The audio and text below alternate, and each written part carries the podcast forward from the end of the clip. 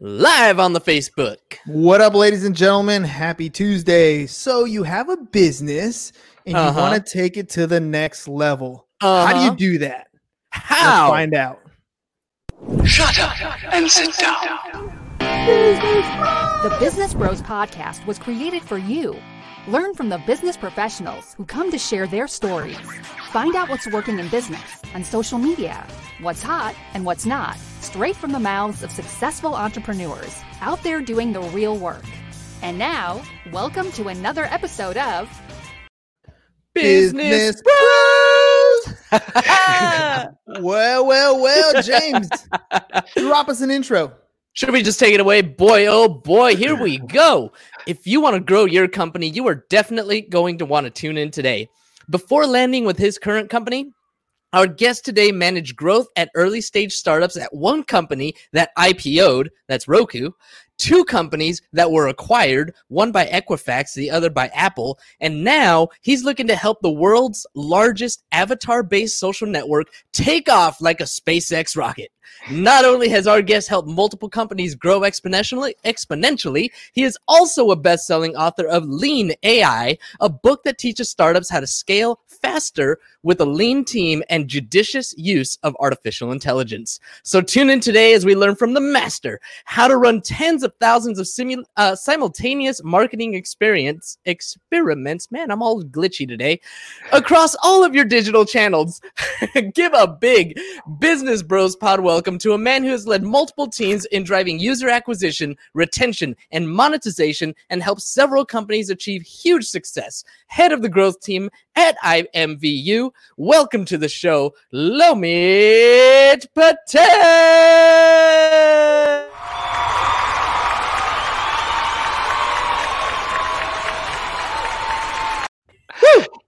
Hey guys, How you doing, Mr. Patel? Welcome to the show. I'm doing great, man. I love that intro.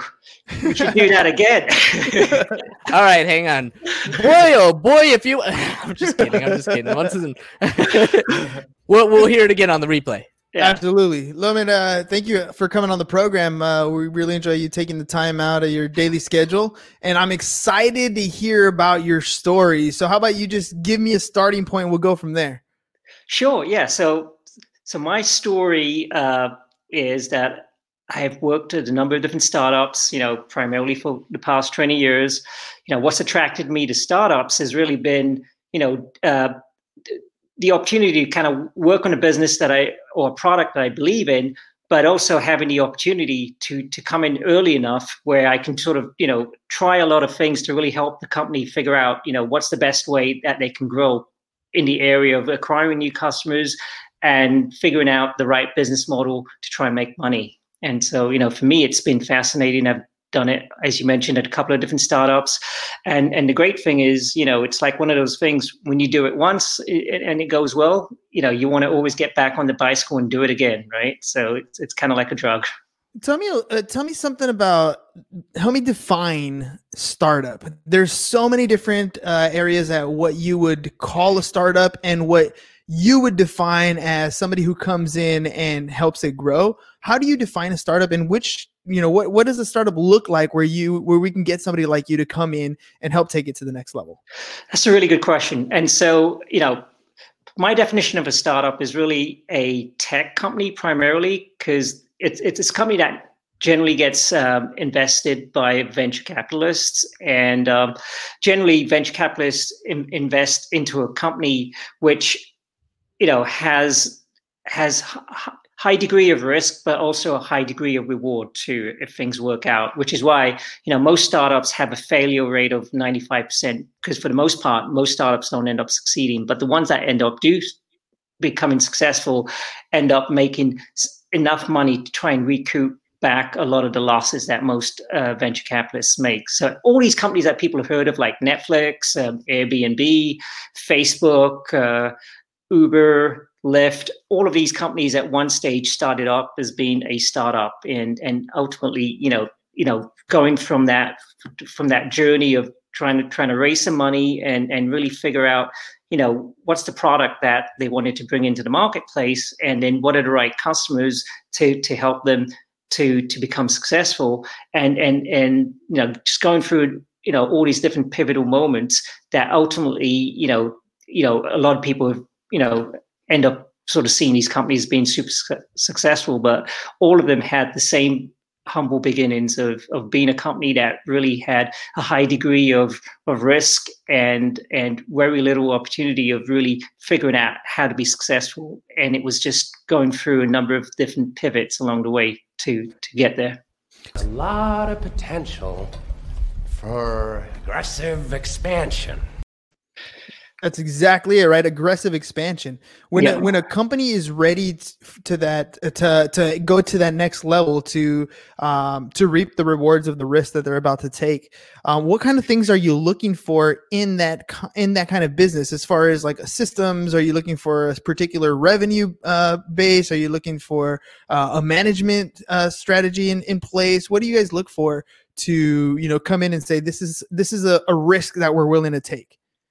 Yeah. So generally, you know, uh, you know, uh, even though the idea is important, you know, uh, and and you know, but most ti most of the times, what uh, venture capitalists invest in is is is actually the team that's going to sort of take the idea and and figure out how to execute it to make it sort of live up to the potential that that the founder has for for that particular business.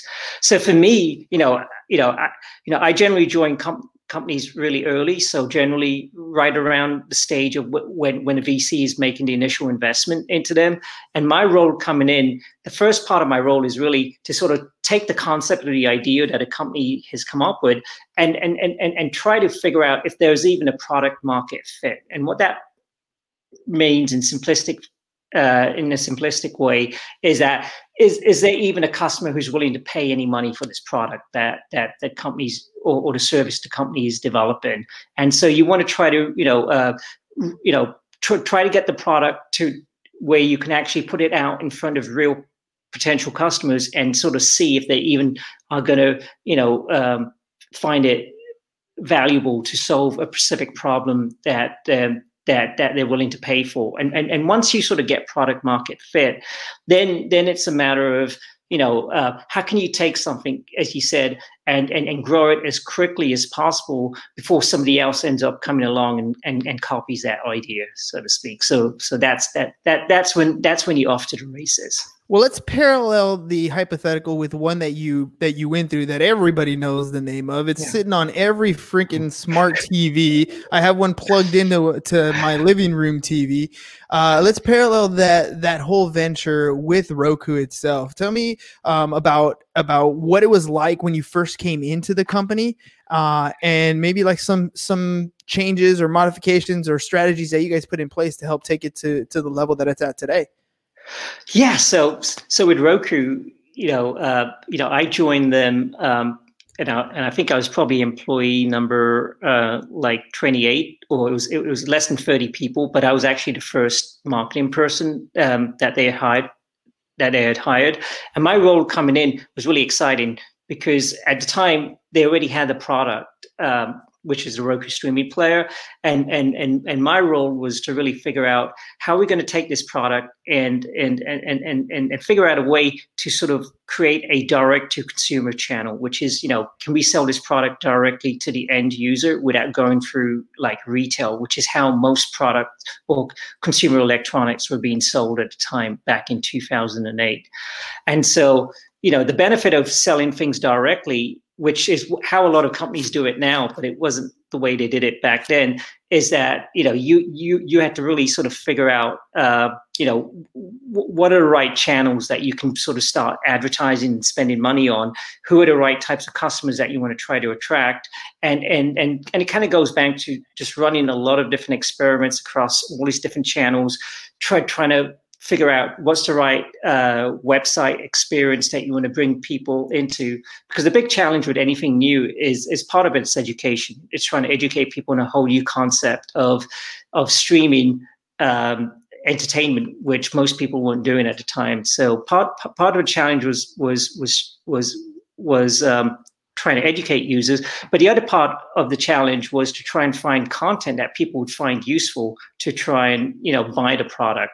And so, believe it or not, uh, you know, our first partner, which was our greatest partner, and still, uh, you know, even to today, a lot of people have heard of, is called Netflix. So Netflix was the first partner that Roku had. And, and and and it was kind of a perfect uh, partnership because because Netflix was actually launching their streaming service at the time, and Roku was, you know, the the the best streaming player available at the time for people to stream Netflix. So, you know, a lot of the things that we did early on was just really working with Netflix to really figure out how could we, uh, get, you know, um, uh, work with Netflix to try and create awareness for Roku to their users. And I don't know if you guys even remember Netflix, but you know, Netflix started off as a DVD mailer company. Mm-hmm you know, and most people probably don't remember, but R- Roku was actually buying those ads, or I, you know, I was placing those ads in those DVD mailers back in the day when nobody else was placing ads in those mailers, and that was a really good way for us to create awareness and, and, and drive a lot of users from Netflix to come over to Roku and, and, and buy the product. The other thing that we did was you know through netflix on their website you know you know we were able to get some specific placements where you know netflix was able to promote roku. So that that was another way we were able to create awareness. Outside of netflix you know we ended up taking that same sort of playbook model of working with different partners. And so imagine who our second partner was amazon which again is huge now. Amazon Prime Video, but at the time they were just starting out too. So, you know, we went from working with partners like Netflix and Amazon to like um, NBA and a whole bunch. We got over like now I think Roku has probably over 5,000 partners. When I was there, you know, we had over at least like 2,000 different partners. So, uh, so a big part of of growth was around strategic partnerships of, of finding these different partners and then doing co-marketing um, um, campaigns with them where you know we could kind of you know work with them to try and create awareness and, and, drive their users to try and buy the product. That was one one way. The other way was just doing a lot of digital marketing through partners like Google and and Facebook and social media, where we're able to go and buy a lot of um, ads and, and and find the right users to continue to drive a lot of new users.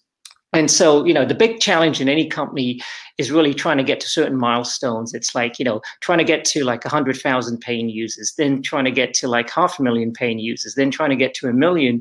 And, and, and the same thing goes with like hitting like your first million in revenue, your 10 million, 50 million, 100 million.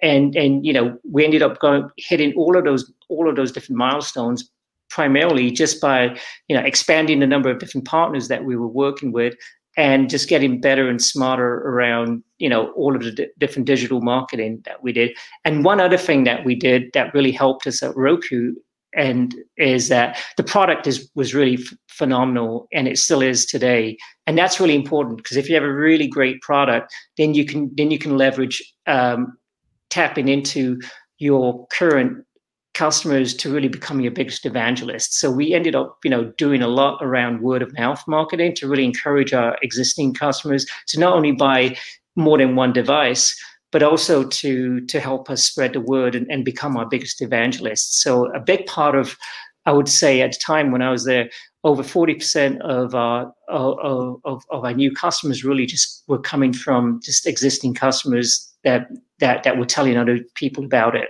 So you know, th- that was a huge driver for us as well. How did, how did you guys break down your ideal customer? Because you know, in my eyes, when I think of Roku, I think, well, who doesn't have a Roku, right? Or who doesn't? You know, everybody who who yeah. in in my mind has a television um, should be a you know a, a, have a Roku in their hand or in their in their uh, eh, as in their possession. They should have bought one or or built in whatever it is when you're first starting out and you're trying to figure out who your ideal customer is, where you're going to spend your marketing dollars, because now it's it's easier to say, you know, I you know we paid ads here, we paid ads there, but when you're first starting out, you have a limited budget that you're looking to work with, and so there's only so much money. You want to make sure that you spend your money the best possible way to acquire the customer that you're looking for.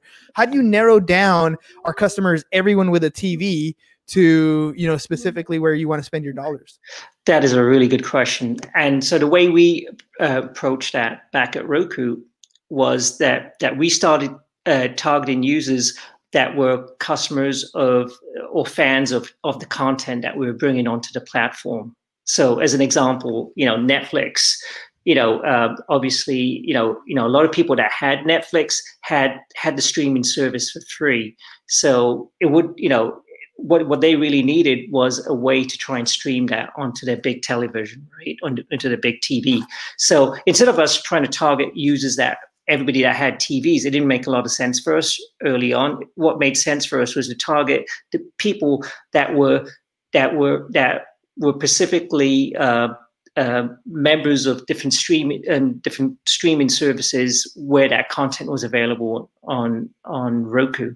So you know we started targeting not only a lot of Netflix customers through working directly with Netflix, but also, for example, on on on Google search, we used to do a lot of content and and keyword buys around people searching for Netflix, and that was another way we were trying to attract Netflix customers to to come and try out um, Roku. The same thing happened with when when we started working with Amazon and and 2000 or so other partners, we started focusing more on, on people that really like that content and had access to streaming it and and and trying to sort of you know provide um, you know, educate them about how they could stream that content. Because before, most people were streaming it to their laptop, and there's a is a huge difference experience from from streaming something on your laptop to streaming it on the big screen. And that was kind of the, the story that we were trying to tell people of a better way to stream their content. And and, and then the other thing that we really focused on at, at, at Roku was this it was free uh, three tenants basically. It was, it was value, simplicity, and content. So with value, you know, uh, we wanted to make sure that we had the lowest price product in the marketplace because by keeping the price low, and, and and we were like one of the first that ever had a streaming product for under ninety nine dollars, it opened up a whole no, whole a whole new market of people that would potentially be able to buy the product because the barrier was was a lot lower to try and buy it so the so the price was really important.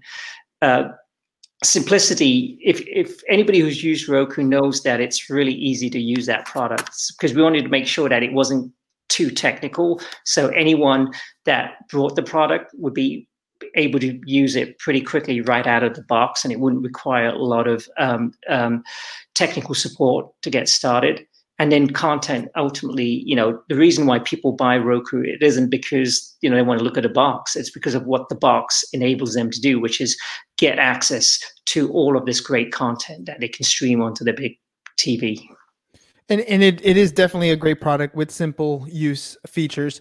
But let me ask you about the color scheme or are you going to cut me off james? I'm going to cut you off. Before we jump into the color scheme, scheme. yeah because yeah. you know we gotta we gotta have our our uh, insurance tip of the day, right? Gotta pay the bills. Gotta pay the bills.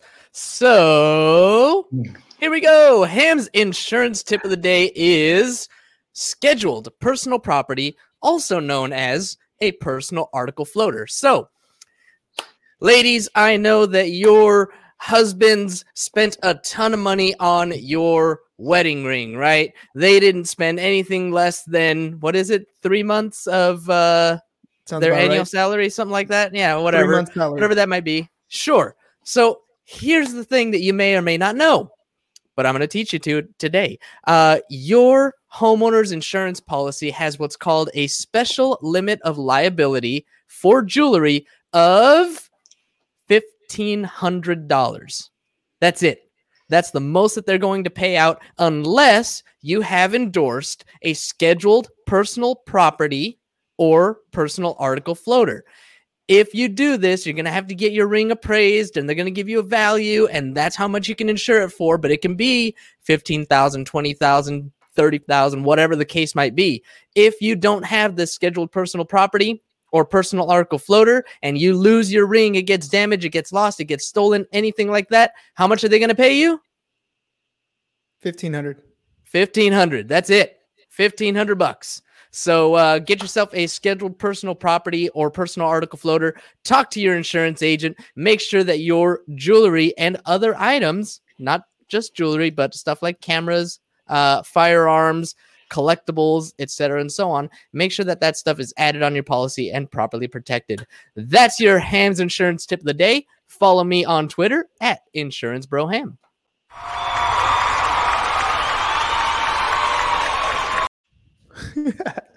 Back to it. You know, speaking of what's uh stuff that you can insure, I mean those TVs can get pretty expensive too. And they sure how- can. They sure can. So make sure you you schedule out all the stuff that has large values. Um, I was going to ask you before before the uh, break there Yeah. about the color scheme. I noticed like when I go to look at different players, different media players, and I remember looking at the at the Roku. It was the only one also not only because of the price point, but the color stood out. It was purple. Everything else was your traditional sleek black. You know, try to get as thin as possible. Try, you know, there was it was all kinds of different stuff. Even Amazon's Fire Stick uh, was still black. Yours stood out. Was that by design? Something that you guys thought of ahead of time? Yes, um, definitely. You know, uh, uh, you, you, you know, there's there's a couple of things that you always want to think about, right? Um, and and and the color for us, you know, right from the start, you know, we ended up going with purple because we wanted to have something, uh, as you mentioned, you know, something that would would stand out and and and be more memorable based on all of the other sort of color schemes most people were using. We didn't want to sort of kind of be the same. And the other thing we were thinking about, even from an early stage, even before you know we ended up going into retail and became huge in retail, was you know what is the packaging going to look like? What's the right color scheme like? You know, you know when we do finally go into retail, where if somebody walks past, you know, and, and they're kind of looking for all these different like streaming products, where this thing will catch their eye, and it's great to sort of hear your story because that that you know we were sort of planning about planning for you know that whole you know uh, capturing somebody's attention right from the start. So it was it was definitely by design. let's uh let's let's dig a little bit into the uh once you realize that you had a product right? So you you've partnered up with a couple people. Now netflix early on you it's in the dvd route. It's still kind of competing with blockbuster. For those of you who are not old enough to remember blockbuster it was where you used to go to rent our movies prior to uh, streaming. So it was competing with blockbuster. Blockbuster was trying to come out with its own uh, you know dvd program. And then it starts competing with redbox which is another dvd platform that you can go and rent. They're just you know out on their own um, and yet you knew streaming was going to be that next uh, platform that was coming. Um, how does a how does somebody come to a, a you know a venture capitalist? How do you how do you take a concept an idea like that that hasn't been proven right? Though there, there is no exact market yet. You have to actually educate your client or your your customer base to say look this is the way we're going. This is the new age. How do you how do you take that concept and idea pitch it and then once it's once you realize that it's catching flame and it's going how do you not hold back? Or what do you hold back on? Do you like pour gas on this thing and let it go? You know how does how do you maintain control of of this this brush fire that you start?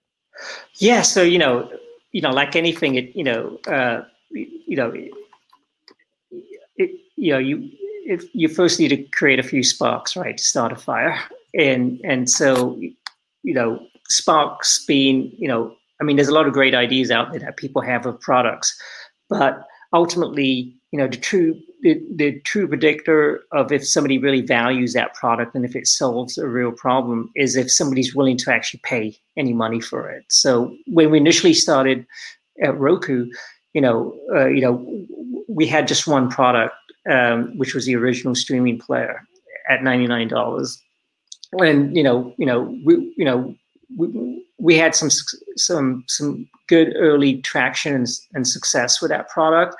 And then the next thing we started thinking about was you know that that you know there's there's there's, there's people at different price points. And so one of the ways that um, that we wanted to grow fast was to try and come up with a good better best strategy around the product. So so so good better best being like three different price points. Because generally what we found was if you if you give somebody a choice you know and and and you have a low a lower price product so at the time you know we we had a product for like 79 and we had one for like 89 and one for 99 the, the, this is actually true today as well. The product in the middle isn't something that most people are going to pick, but the product in the middle at 89 is going to force people to either go with a $99 price product or it's going to force people to go with a lower price product, which is a 79 at the time. And and, and so the con- the idea there was, you know, um, you know, every year we continue to come up with new new products, started to come up with different price points because we were trying to like you know expand the reach of the types of customers that we could that we could sort of bring into our um, into our um, ecosystem. Because ultimately, what Roku ended up doing is that we built this huge community of of users. Because once you buy a Roku player, you know, you know. You know, uh, you know, a lot of people like to entertain, and so you know, when you start inviting people over and they start seeing, you know, you using Roku, the you know, the word of mouth starts to spread. So, you know, what we wanted to do was to try and make it easy for our existing customers to buy more devices and to try and encourage other people to to buy it as well. And and to answer your point, you know, you know, you know, with any product, you know, if you know, if you know, you know, if if you've got a good strong word of mouth going, you know that that's something that venture capitalists really like is called virality right?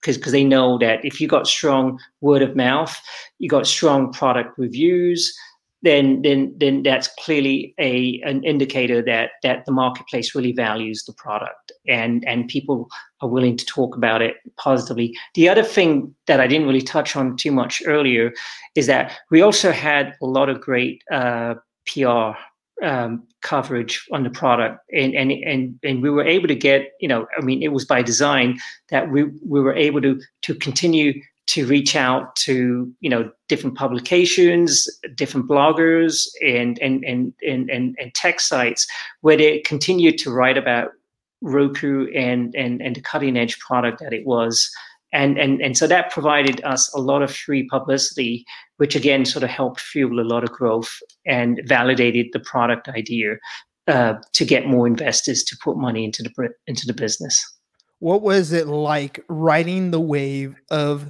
Netflix and Amazons and the Hulus of the world? Once it caught wind, once people understood that streaming is the way to go, I don't have to wait for a DVD anymore. I can get on demand, whatever I want, whenever I want type of TV access. No need for commercials anymore. I can cut out all those people. Now I just want what's on my Roku, what's on my stream, right? That had to open up the door for you guys for not only, you know, the sales of the individual products, but the ability to have, you know, licensing and and commercial and product placement and all kinds of different stuff that that Roku is now in a position to take advantage of. What was it like riding that wave? It was amazing. You know, it's like uh, uh, you know, you know, there's a saying here in in Silicon Valley with startups. Like there's certain startups that are like rocket ships, and, and if you're lucky enough to get an opportunity to get a ticket to to get on board on one of those, then you should definitely take it and, and hold on, you know, for as long as you can. And so, you know, it, you know, I, was, and it was the same thing at Roku because because clearly, you know, you know, us, you know, we, we, and there's another word, it's called hockey stick. And we, we, we literally were riding a huge hockey stick in terms of the number of new paying customers we were getting, the revenue we were getting. And and and and and, and as part of growth, it isn't just, you know, growing the product and and and and everything else. I mean, there's a lot of new people. We had to do a lot of hiring. So, you know, we started hiring hundreds of people. So, you know, it, it, it's like, you know, every week you see new faces coming in and, and, uh, you know, you got lots of new partners before you know, we, you know, you know, we were like um, trying to get partners to come into Roku, and, and and then it sort of turned where people wanted to be on the platform, and and and and and and, and it was really for us to sort of figure out how to negotiate those terms that were more favorable for us. So, but I would say, you know, it's uh, you know, it's uh, it, it, it's an amazing experience, you know, like and and and and in, but but the other thing that I would add to that is you know uh, not only when a company's growing but but pers- you know you, you know you as a person if, if you're part of that company you have to continue to work on on on developing yourself too so that you know whatever you came in in in, in whatever job you're doing when you started at the company is, is going to continue to shift and change as, as a company grows. And so you, you want to continue to build your skill set and and and continue to provide value to the company so that you can continue to be relevant for for where the company is at different phases of its growth as well. And so that's one thing that people don't probably talk about a lot, which is, you know, you know, as companies grow, you know, people's responsibilities and, and change as well. And you know, you know, and and and and for some people, change may not be great, but you know, the, the people that generally do well in startups are the ones that have the mindset of being flexible and adaptable to to to be able to uh, continue to provide value at different stages of, of the growth business. What kind of doors have opened up for you now that you've been at Roku? You, I mean, you got to experience that hockey stick type company launch uh, as part of the company. Um, and and now the company's you know it's a household name. It's not you know something that's far fetched. The the world knows that this is something that we use on a daily basis. Um, you've developed new skills you've met new people you've you've it's opened tremendous doors what do you what would you say um, are the best doors that you've been able to walk through with uh, having that experience so i would say you know that there's definitely a lot of doors that open up you know once you sort of part of a company that's been really successful the you know the best part about it is you know just it's like you know now for the most part you know since i left roku you know i was able to go and work at a, a, number of other interesting companies, but a lot of those doors wouldn't have opened up if I, you know, wasn't successful at what I did at Roku.